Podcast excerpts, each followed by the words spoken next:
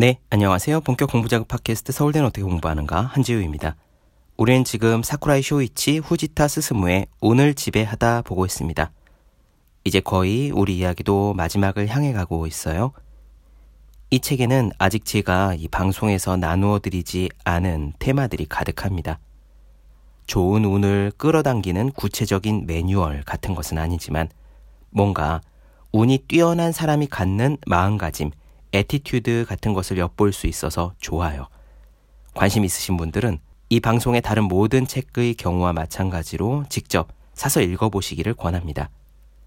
아무튼 운을 지배하는 방법에 대해 읽으면서 제가 이미 그렇게 생각하고 있는 부분도 있고, 오, 이건 미처 생각하지 못했는데 같은 부분도 있습니다. 특히 오늘 나누어 드린 부분이 그래요. 오늘은 두 가지 이야기를 이어서 드릴 겁니다. 억지로 긍정적인 마음을 내려고 할 필요가 없다.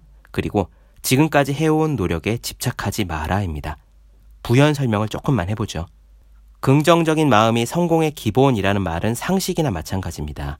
문제는 지금 마음이 부정적인 상태고 먹구름이 확 끼어 있는데 어, 이러면 큰일인데 빨리 긍정 모드가 되어야 하는데 라고 조급증이 들면서 억지로 긍정을 끌어올리려 하는 분들입니다.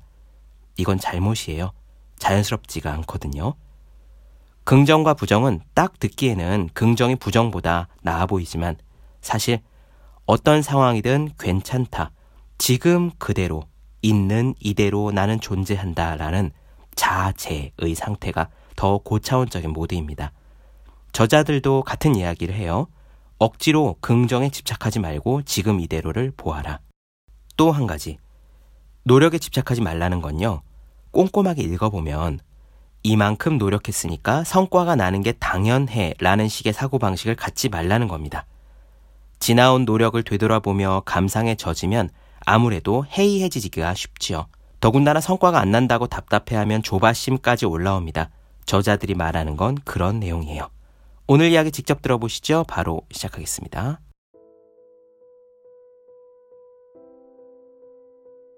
얼마 전 어느 자리에서 처음 만난 사람이 사쿠라이 씨는 기본적으로 긍정적인 사고방식을 가지고 계시겠네요? 라고 물었다. 그는 나를 잘 몰랐기 때문에 그 자리에 있던 다른 사람이 20년간 패배한 적이 없는 승부사라고 가르쳐 준 모양이다. 승부사란 긍정적으로 사물을 파악하고 운이 따르고 승부에서 이기고 하는 이미지를 가진 사람이었던가 보다. 참으로 단순한 연상법이지만 확실히 무엇에 대해서든 적극적으로 생각해서 행동하면 운이 찾아올 확률은 높아진다. 하지만 지나치게 적극적이어서 힘이 들어가면 운이 찾아오기는 커녕 더 멀어져 간다. 단순히 긍정적으로 사고하기만 하면 운이 따른다는 논리는 아닌 것이다. 애초에 나는 긍정적인 사고방식의 소유자가 아니다. 뭔가를 적극적으로 목표로 삼아 행동하거나 생각하는 일이 거의 없기 때문이다. 그렇다고 해서 부정적으로 사물을 파악하거나 소극적으로 행동한다는 것도 아니다. 그때 그때의 자연스러운 감정에 몸을 맡기면 된다는 자세로 살아가고 있을 뿐이다. 적극적으로 밝게 살아가는 것은 물론 나쁘지 않다. 무엇에 대해 적극적이냐에 따라 사정이나 가치가 달라지긴 하지만 늘 소극적이고 어두운 사람보다는 삶의 방식으로 보면 단연코 바람직하다. 하지만 긍정적인 사고가 지나치게 강하면 문제가 된다. 기분이 침울할 때 긍정적인 기분으로 전환해야 한다고 억지로 생각을 하면 마음이 상당히 무거워진다. 지나친 긍정적인 사고는 어두운 나는 본래 자신이 아니며 진정한 자기 모습은 밝은 나다라고 착각하게 만든다. 그렇게 되면 전자는 배제해야 하는 꺼림칙한 존재가 되어버린다. 하지만 사람의 날것 그대로의 감정은 이성이 원하는 대로 조절할 수 있는 게 아니다. 억지로 조절하려고 하면 심한 내적 갈등이 발생해 마음만 소모된다. 끊임없이 지나치게 강한 긍정적 사고방식을 가지고 사는 것은 하늘은 매일 화창하게 개 있어야만 한다 라고 요구하는 것과 같다.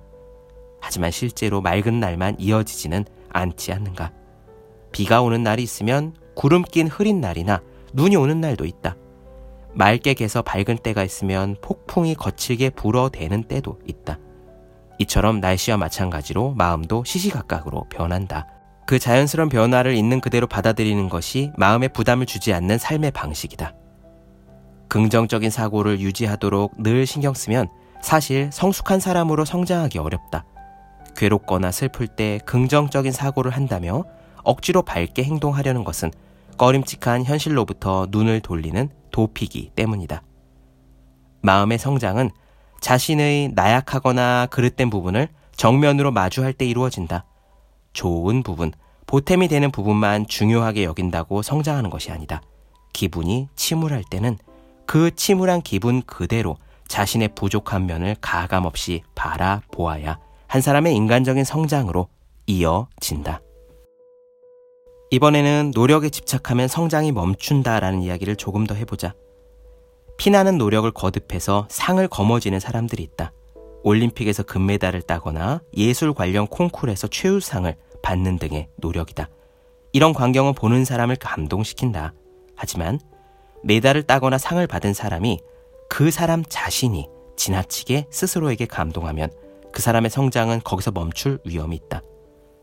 높은 레벨을 유지하며 더욱더 위로 올라가려고 한다면 그때까지의 노력에 집착하지 않으려는 마음가짐을 가져야 한다.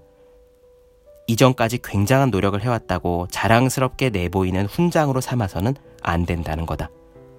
자신의 내면에 쌓아온 노력을 과대평가하게 되면 점차 이만큼이나 노력했으니 이제는 메달이나 상을 받는 게 당연하다라는 자만심이 생길지도 모른다. 따라서 자신이 해온 노력이 아무리 굉장해도 그 노력에 마음을 집착해서는 안 된다. 노력에 지나치게 사로잡히지 않기 위해서는 주위 사람에게 감사하는 마음가짐이 중요하다. 그만큼 노력할 수 있었던 것은 혼자만의 힘이 아니라 환경이나 주위 사람들 덕분이라고 생각하자. 노력을 믿고 목표까지 도달했더라도 그 시점에서 노력은 이미 과거의 것이며 믿을 수 있는 대상이 아니라는 사실을 깨달아야 한다. 예전에 한 탁구 올림픽 여자 국가대표 선수가 마음을 다스리는 법에 조언을 구하려고 찾아온 적이 있다. 그녀는 연습량에 있어서는 누구한테도 지지 않아 이만큼 연습했으니 이제 성과가 더 나와야 해 라는 생각을 가지고 있었다. 그러나 힘들게 연습했으니 그에 걸맞은 성과가 나와야 한다고 믿는 것은 상당히 일방적인 생각이다.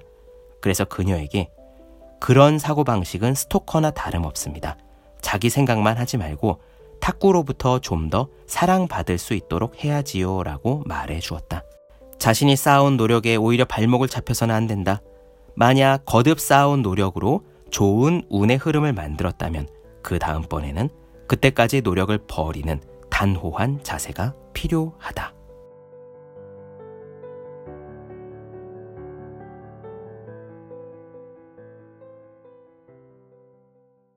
네, 본격 공부작업 팟캐스트 서울대는 어떻게 공부하는가? 사쿠라이 쇼이치 후지타 스스무 운을 지배하다 나눠드렸습니다.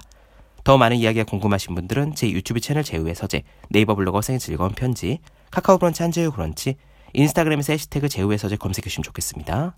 또 하루에 딱 5분 시간을 내서 오늘 할 공부의 마음가짐을 다지는 하루 5분 공부 가고 공부하시는 모든 분들을 위해 어떻게 공부하는 게 효과적인 설명한 혼자 하는 공부의 정석 그리고 해야 하는 일과 하고 싶은 일 사이에서 고민하며 쓴 제 첫 번째 에세이 노력이라 쓰고 버티기라 읽는 아직 읽지 않으셨다면 꼭 한번 읽어보셨으면 좋겠습니다. 그럼 오늘 여기까지 할게요. 전 다음 시간에 뵙겠습니다. 여러분 모두 열심히 공부하십시오. 저도 열심히 하겠습니다.